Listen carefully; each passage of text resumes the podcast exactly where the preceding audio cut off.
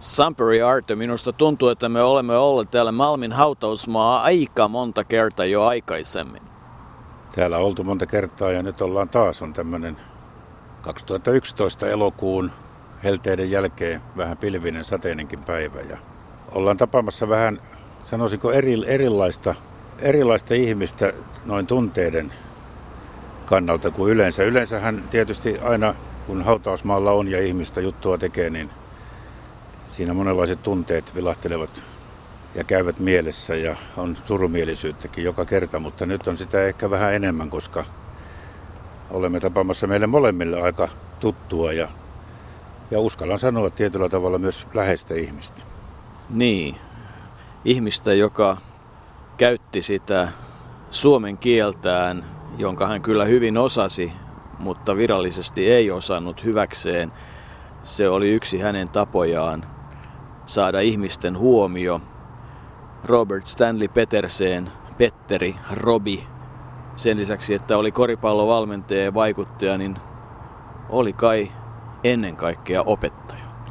Niin, mekin puhumme tässä nyt varmasti Petteristä, koska minä ainakin tuli hänet tuntemaan Petterinä ollessani urheilulehdessä töissä SVOLssä ja Petteri oli Koripalloliitossa silloin sitten vielä lähestulkoon loppuun asti ennen kuin sairastui sokeritautiin ja, ja sitä kautta sitten lopulta menehtyi. Mutta hän oli ennen kaikkea opettaja, hän oli sielultaan opettaja, hän oli mormoniuskoinen ja koko hänen valmennusfilosofiansakin lähti mormoniuskosta, jonka hänen äitinsä oli opettanut ihmisten kuuntelemisesta ja ihmisten auttamisesta ja pyrkimyksestä täydellisyyteen. Korostan vain pyrkimyksestä, ei suinkaan siitä, että pitäisi päästä täydellisyyteen, mutta siihen pitää pyrkiä niin elämässä kuin, kuin sitten urheilussakin. Ja Petterille tietysti koripallo oli täällä Suomessa se läheisin asia, mutta silloin hän oli syntynyt Los Angelesissa kuuluisa Venice Beachin tienoilla ja siellä hän harrasti amerikkalaista jalkapalloa. Baseball oli hänelle ehkä läheisempikin laji alkuvaiheessa ja, ja jopa nyrkkeily, mutta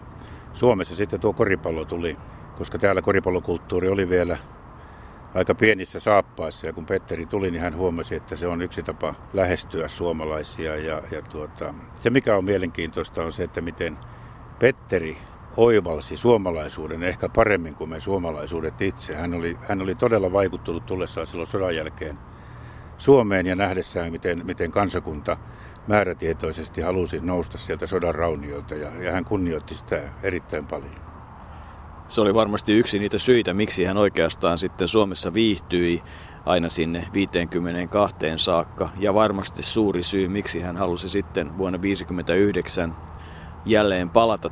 Petteri hän tuli Suomeen siis vuonna 1949 oikeastaan kai siinä mormonien toisessa aallossa. Ensimmäiset taisivat tulla 48 ja kyllä mielessäni osaan kuvitella, minkälaista 21-vuotiaan kaverin on tulla Venice Beachiltä Kuopioon kielitaidottomana ja paikkaan, joka on lähellä Neuvostoliittoa sodan jälkeen ja kasvaa siitä sitten sellaiseksi niin suomalaiseksi ja Suomea rakastavaksi, että sellaisia kovin montaa ei ole.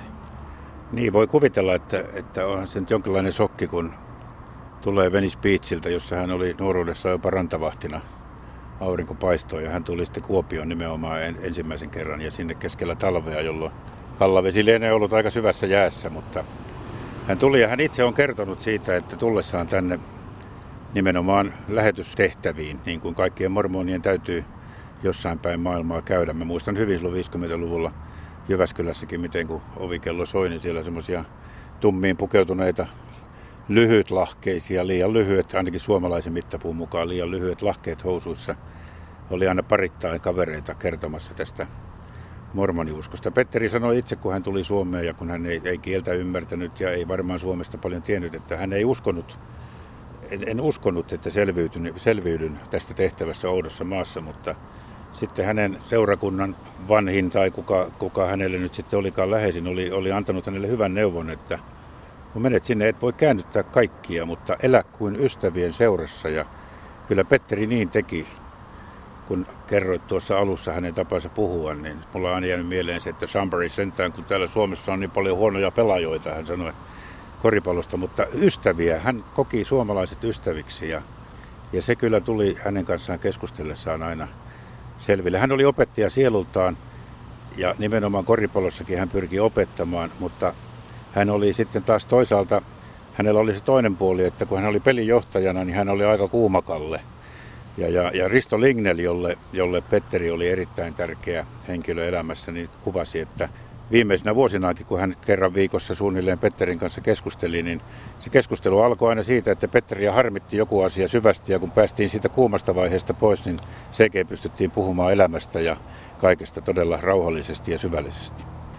Niin ja jos sitten mennään siihen Petteri viimeisiin vaiheisiin valmentajana, kun Suomi edellisen kerran EM-kilpailuissa pelasi vuonna 1995 Ateenassa, niin, niin silloin päävalmentajana oli Henrik Detman ja Robert Petersen oli yhtenä valmentajana mukana. Ja yksi niistä asioista, joka Petteriä kovasti ilahdutti, oli se, että Henrik Detmanista kasvoi sellainen pelaajaa ymmärtävä ja hänen filosofiaansa ymmärtävä valmentaja, joka sitten muun muassa Saksassa johdatti Saksan M-mitalleille ja on tehnyt suomalaisessa koripallossa pitkän päivätyön ja kyllä Henrik Detmanille Robert Petersen on hyvin tärkeä ihminen.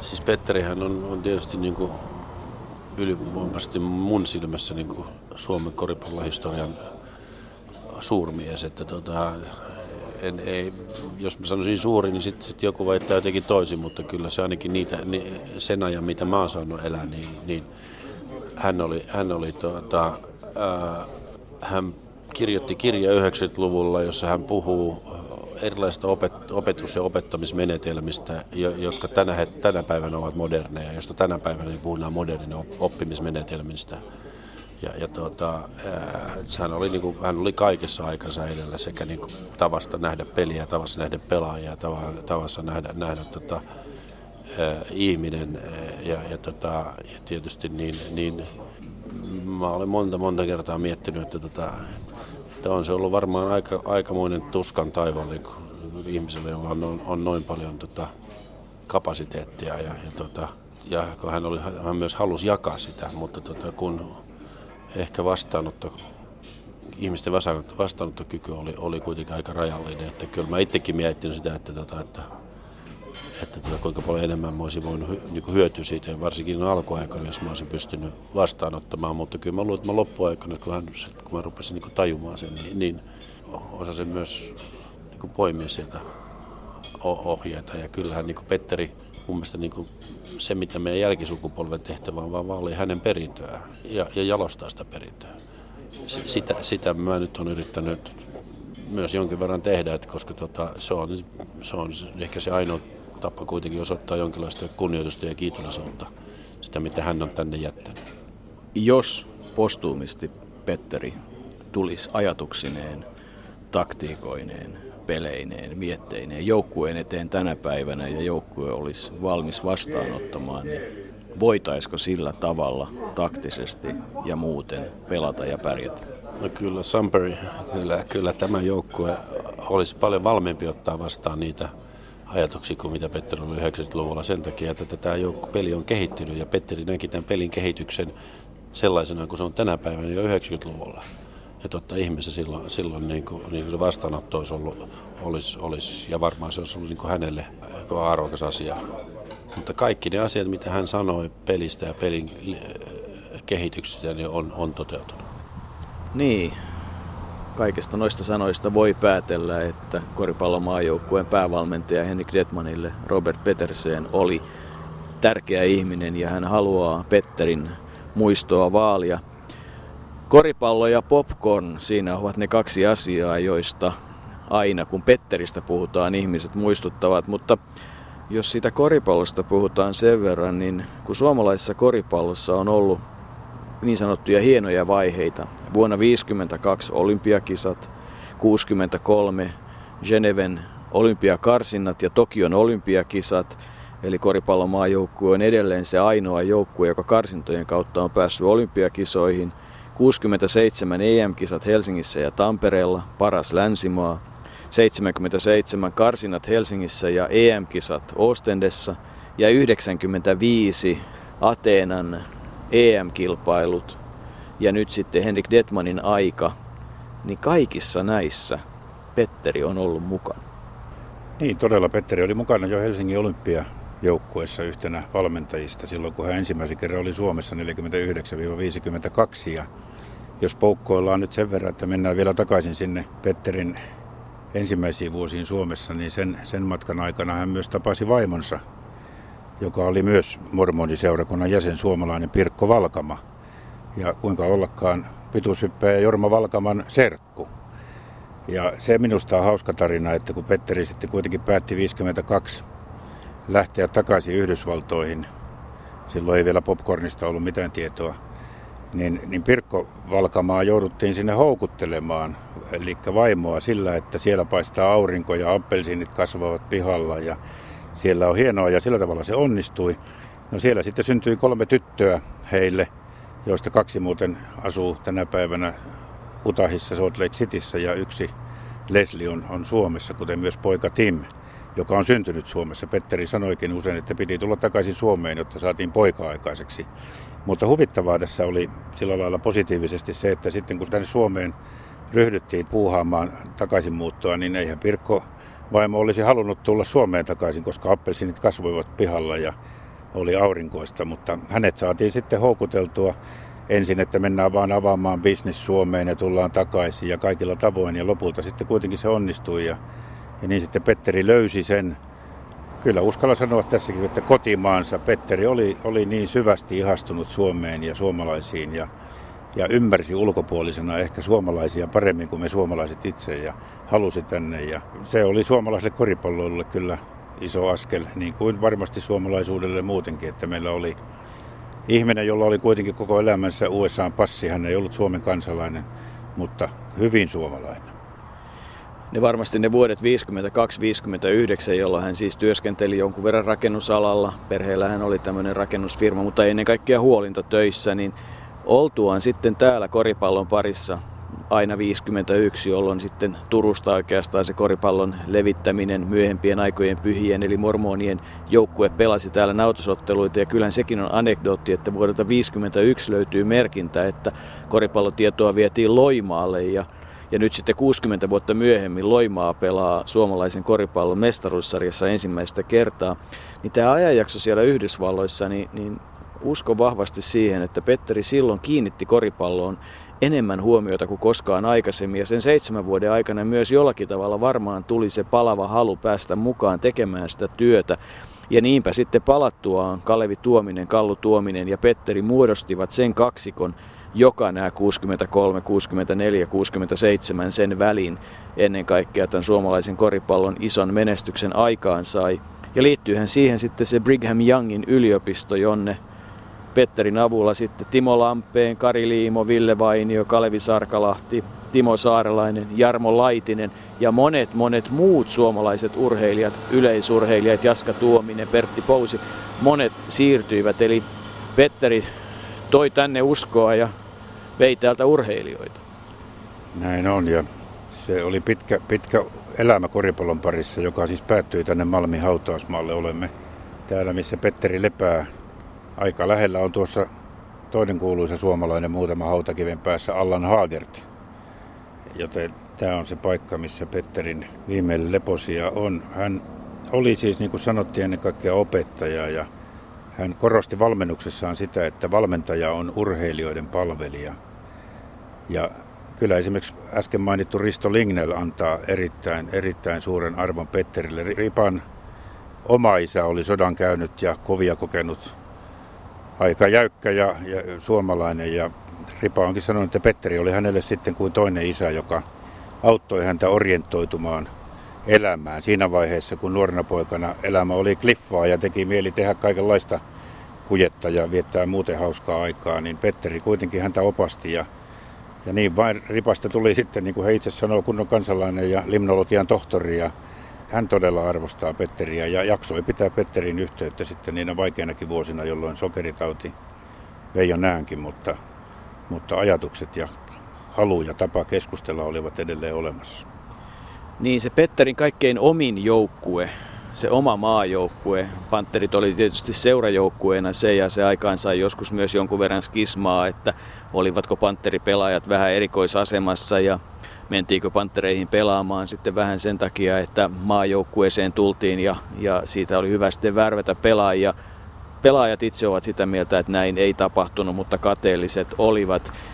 Kun mainitsit tuo Risto Lignelin tuosta 77 joukkueesta, niin kun ajattelet niitä nimiä, siellä on Heikki Kasko, siellä on Antti Zitting, siellä on Anssi Rauramo, siellä on Kalevi Sarkalahti, siellä on Mikko Koskinen, siellä on Jarmo Laitinen. Nämä herrat on yhteiskunnassa pärjännyt sangen hyvin, eli, eli se oli todella semmoinen akateeminen joukkue, ja se ei suinkaan ollut myöskään Petterille valmennuksen kannalta helppo joukkue, siellä oli aikamoisia persoonallisuuksia. Ehkä on hyvä tähän väliin kuunnella, miten Petteriä ja ennen kaikkea tuota maajoukkuetta ja aikaa muistelee sen ajan maajoukkueen kova nimi, myöhemmin kansanedustaja ja nykyinen Helsingin liikuntatoimenjohtaja Anssi Rauramo. No Petterillä oli käsittämätön kyky saada kaikki luonnevikaiset sen ajan parhaat pelaajat sopeutumaan samaan joukkueeseen ja tekemään yhdensuuntaisesti töitä. Et Petteri käsitteli pelaajia myös ihmisenä, ei pelkästään pelaajana. Niin, kun ajattelee sitä 77 joukkuetta ja niitä persoonallisuuksia katsotaan heidän yhteiskunnallista statustaan tällä hetkellä, niin ei se mikään helppo ryhmä ollut.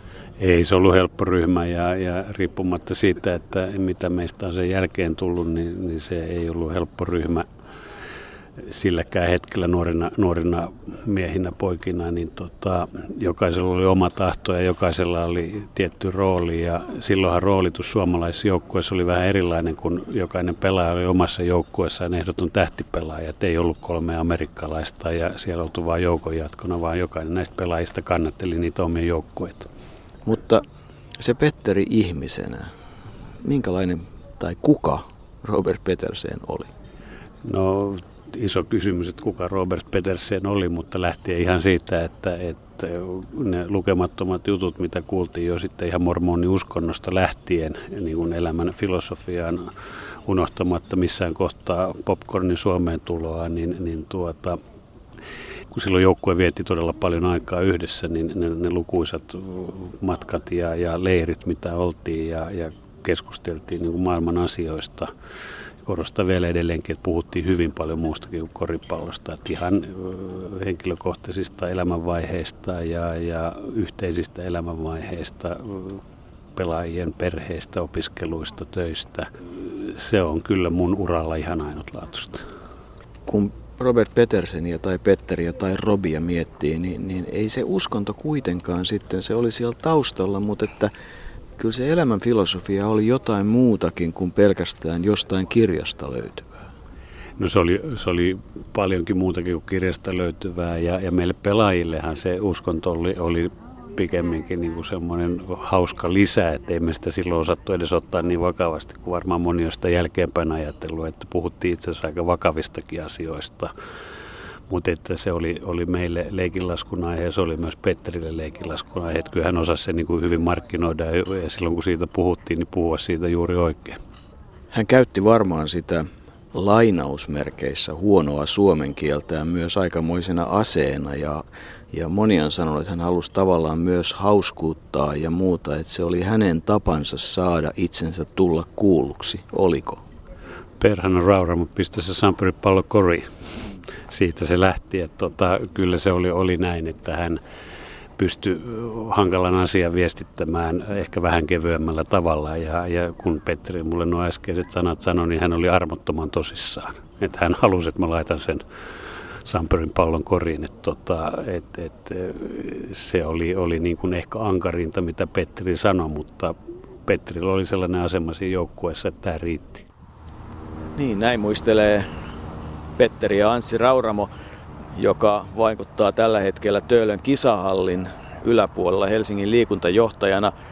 Eelis Askon haudattu tänne Malmin hautausmaalle, nyrkkeilijä. Osaatko Arto sanoa, mitä yhteistä on Eelis Askilla ja Robert Petteri Petersenillä? No ei, ei nyt tule tietysti heti mieleen, mutta kun mietin sitä tässä samalla, niin voin puhua muuta. Eli kun sanoit tuon 77 maajoukkueen, niin juuri ennen sitä kevättalvella tutustuin Petteriin oikeastaan paremmin. Olin silloin ensimmäisellä urheilutoimittajana ensimmäisellä työmatkalla ulkomailla ja koripallomaajoukkueen mukana Unkarissa, Cholnogissa ja Györissä, jossa oli kaksi eri turnausta ja ja, ja, ja juuri nuo nimet, joita luettelit, joista on sitten tullut niin sanottuja yhteiskunnassa hyvin menestyneitä ihmisiä, niin aika kujelijoita pojat olivat jo silloin. Ja muistan hyvin, kun, kun aina harjoituksissa silloin turnauksen aikana, turnaus ei sinänsä sujunut niin kovin hyvin. Siellä Bulgaria voitettiin, mutta Bulgaria oli kakkosluokan nuorisojoukkueella mukana ja kaikilla, kaikilta muilta Unkarilta ja, ja, ja Kre, Kreikalta tuli, tuli takkiin niukasti, mutta täytyy sanoa ansaitusti, niin pojat saivat kyllä aina vähän satikutia. Kyllä Petteri osasi olla valmentajana myös ankara ja vaatia. Hän otti sieltä aina tietyn porukan muutaman pelaajan, jotka eivät hänen mielestään olleet oikein, sanotaan nyt käyttäytyneet sillä tavalla, kuin tuollaisessa turnaustilanteessa täytyy. Ja sitten tuli vähän ylimääräistä satikutia harjoituksen muodossa, joten kyllä hän osasi myös vaatia, vaikka olikin ehdottomasti sitä mieltä, että, että hän, oli, hän oli valmentajana urheilijoiden palvelija. Mutta en nyt tuota kysymystäsi Elis Askin ja, ja Petterin yhteydestä osaa tähän niin varmasti sanoa, että jätän vastaamisen sinulle. Annoin kaksi vinkkiä, sanoin Töölön kisahalli ja Anssi Rauramo. Eli näillä molemmilla urheilijoilla on Töölön kisahallissa muistolaatta. Eli myös Petterillä on siinä koripallokentän kupeessa oma laattansa ja Eelis Askilla on siellä nyrkkeilyboksissa. Nyt ei kyllä Petteristä puhuttaessa voi oikeastaan unohtaa sitä asiaa, jota maatalousnäyttelyssä isännät kutsuivat sian ruuaksi. Joo, veit juuri jalat suustani vai miten sitä sanotaan, koska tuota popcorn oli se, se, joka Petterin tavallaan Suomeen takaisin toi. Hän tuli tänne ja perusti yrityksen, joka, joka, joka valmisti ja myi sitten popcornia. Ja ensimmäiset yritykset tosiaan tehtiin maatalousnäyttelyissä ja, ja siellä tuota, isännät, se, se, se yritys oli vähän ehkä huonosti valittu, koska isännät totesivat, että että noitahan me ei syödä, että maissi on porsaiden ruokaa. Ja, ja piti löytää joku toinen paikka. Ja sitten ne, jotka ovat helsinkiläisiä ja muistavat 50-60-luvulla Linnanmäen hyvin, niin siellähän Petterin popcorn-kioski sitten pyöritti ja popcornia myytiin tietysti muuallakin urheilupaikoille ja muualla, mutta Linnanmäki oli se, mistä monet aina kun puhutaan Petteristä, niin ai niin, Petteri, hän myi sitä popcornia siellä Linnanmäellä. Niin, popcorn oli tärkeä asia ja siitä tuli ihan kohtuullisen menestyvä bisnes, joka sitten jaettiin ja, ja Petteri siitä luopui ja teki viimeiset vuotensa sitten Koripalloliitossa vahvasti työtä. Kirjoitti tämmöisen aika huimankin koripallo-oppaan näkö oli oikeastaan mennyt ja yhdellä sormella hän niitä naputteli päivästä toiseen, istui Koripalloliitossa pienellä palkalla, mutta sitten Koripalloliiton kunniaksi pitää sanoa, että kun Petteri yrittäjänä ei ehkä että suomalaista sosiaaliturvaa ja järjestelmää niin kauhean hyvin oivaltanut, niin Koripalloliiton kunniaksi ja toiminnanjohtaja Pekka Litmasen kunniaksi siihen aikaan pitää sanoa, että liitto sitten järjesti niin, että, että Petteri sai ansaitun eläkkeen, mutta että Aika moni asia, kun puhutaan koripallosta, on se, että vuonna 1949 Petteri ei varmasti ollut koripalloammattilainen, mutta tänä päivänä monet arvostetut koripalloihmiset ovat sitä mieltä, että, että Atenaan mennessä ja Ateenassa, niin Petteri varmasti oli yksi Euroopan johtavia koripallovalmentajia, joka ymmärsi niin hyvin sen, että, että ihminen on kokonaisuus, pelaajien pitää tehdä se peli, henkinen ja fyysinen yhdistelmä ja, ja hän oli nimenomaan tämmöinen holistinen pelaajien valmentaja niin yksityiselämässään kuin sitten pelikentällä. Hän käytti huumoria, vitsejä, nauratti ihmisiä, laittoi itsensä aina peliin ja se oli koko kuva hänestä, Petteristä, jonka sitten kyllä sairaudet lopulta vei. Diabetes, amputaatio, ohitusleikkaus, näkö meni. Autoilukin loppui siihen, kun liikennemerkit tulee väärään paikkaan. Niin, Petteri oli, hänestä sanotaan usein, että, että tuota, hän oli armoton vitsinkertoja.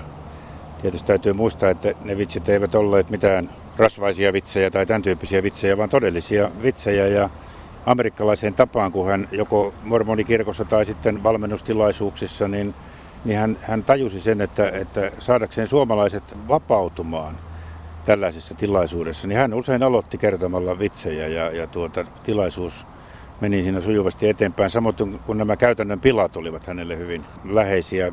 Poika Tim muistaa hyvin sen, kun isä joskus illalla myöhään, niin kuin hän, häneltä hän koripallo ja, ja työ ja vei, vei hyvin paljon aikaa perheeltäkin, niin saattoi tulla asematunnelin kaupan kautta kotiin ruokakassien kanssa ja kun kotona ei sitten selvästi huomattu heti, että isä on tullut, niin hän se tuli siihen keskelle olohuonetta kassien kanssa ja veti mahan sisään, jolloin housut putosivat jalasta ja se varmasti sitten herätti perheen huomaamaan, että isä on tullut. Hän itsekin joutui käytännön pilojen kohteeksi ja Kallu Tuominen muun muassa on kertonut, että kerran pojat, Petteri ei, vaikka käytit holistinen sanaa tuossa, niin sehän tarkoittaa tässä tapauksessa ihan muuta kuin mitä Suomessa kenties ymmärretään, niin ei Petteri nauttinut alkoholia lainkaan, mutta ei toisaalta tuominut sitten jyrkästi niitä ihmisiä, jotka siitä pitivät. Mutta kerran pojat olivat jossain reissussa sitten pistäneet Petterin appelsiinijuomaa jotain vähän miestäväkevämpää ja hetken aikaa Petteri oli, jos mahdollista, niin entistä avoimempi ja iloisempi, kunnes itsekin sitten huomasi, että mistä on kysymys ja vähän suuttui siitä, mutta, mutta leppyi kovin nopeasti. Kallu sanoi, että itse asiassa sen pilan tekijät kyllä sitten häpesivät sitä ja suuresti ja, ja tunsivat pahaa mieltä, että eiköhän se jäänyt ainoaksi. Mutta aina, aina Petteri sai takaisin niitä käytännön piloja, mitä hän mielellään teki muille ja, ja elämä oli niin kuin sillä tavalla suomalaisittain vapautuneempaa ja, ja sanotaan suoraan iloisempaa. Niin ja Petterin yleissivistystä, sitä miten hän pelaajille puhui elämästä ja asioista ja Amerikan historiasta. Se on varmaan ollut muuten aika mielenkiintoinen matka. Yksi sellainen osa suomalaista ja urheiluhistoriaa ja koripallohistoriaa, jota kovin moni ei muista, on se, että Suomen koripallomaajoukkue oli muuten ensimmäinen, joka vuonna 1975 toukokuussa vieraili Kiinassa ja Petteri oli se joukkueen valmentajana ja sillä matkalla käytiin monia keskusteluja ja, ja asioita. Se oli Petterille vähän aika raskas matka, koska hän oli niin kuin tämmöisen itselleen täysin vieraan järjestelmän parissa ja, ja joutui sitten miettimään. Ja se on ollut kova matka, mutta myös kova oppi ja, ja kyllä siellä matkalla mukana olijat sitä muistelee. Petteri eli aina lajin etu edellä se oli tärkeä asia hänelle. Hän, hän ei missään tilanteessa laittanut omaa tai seuran tai muuta etua edelle, vaan, vaan hän oli aina valmis opettamaan ja auttamaan, kun joku apua pyysi. Pentti Salmi on antanut, mielestäni antoi meille hyvän lausunnon siitä, että siihen aikaan kun Pentti valmensi HKT ja, ja Petteri Panttereita, niin ei siinä Tietysti ottelun aikana tilanne oli toinen, mutta sitten ottelujen ulkopuolella hän oli valmis myös muita valmentajia auttamaan, jos joku, joku halusi tietää jotain. Että ei hän, ei hän mustasukkaisesti pitänyt omista opeistaan kiinni, vaan halusi nimenomaan levittää sitä koripallotietoutta, koripallotaitoa ja koripallokulttuuria Suomeen. Ja, ja loppuun asti, kun, kun tuota, puhuit tuossa aikaisemmin tästä liikenteen jakajasta, niin sehän liittyy tietysti tähän hänen sokeritautiinsa. Ja kun näkö alkoi heikentyä, niin kerran Topeliuksen kadulla lähtiessään töistä, niin hän ajoi uuteen liikenteen jakajaa, joka ei aikaisemmin ollut siinä ollut.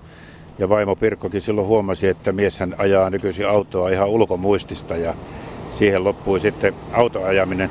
Loppuun asti Petteri pyrki käymään koripallootteluista ja poika Tim kertoi, kertoi tuota hänen tapansa, kun hän ei enää nähnyt jossain jäähallissakin, niin, niin tuota, katsoessaan otteluja, niin Petteri kyllä tiesi tarkkaan, mitä kentällä tapahtui, vaikka hahmot olivat epäselviä, niin, niin hän tunsi pelaajat niin hyvin, että tiesivät, miten he liikkuivat ja oli koko ajan selvillä, mitä siellä tapahtui. Ja kaiken tämän jälkeen ehkä on hyvä päättää siihen, että kun jaetaan kunnia jäsenyyksiä, arvomerkkejä ja muita, niin ilmeisesti nyt on osunut kohdalleen se, mitä tapahtui ensimmäinen 10. 1983 Robert Petersen on nimittäin Suomen koripalloliiton kunniajäsen numero yksi, eikä aiheet.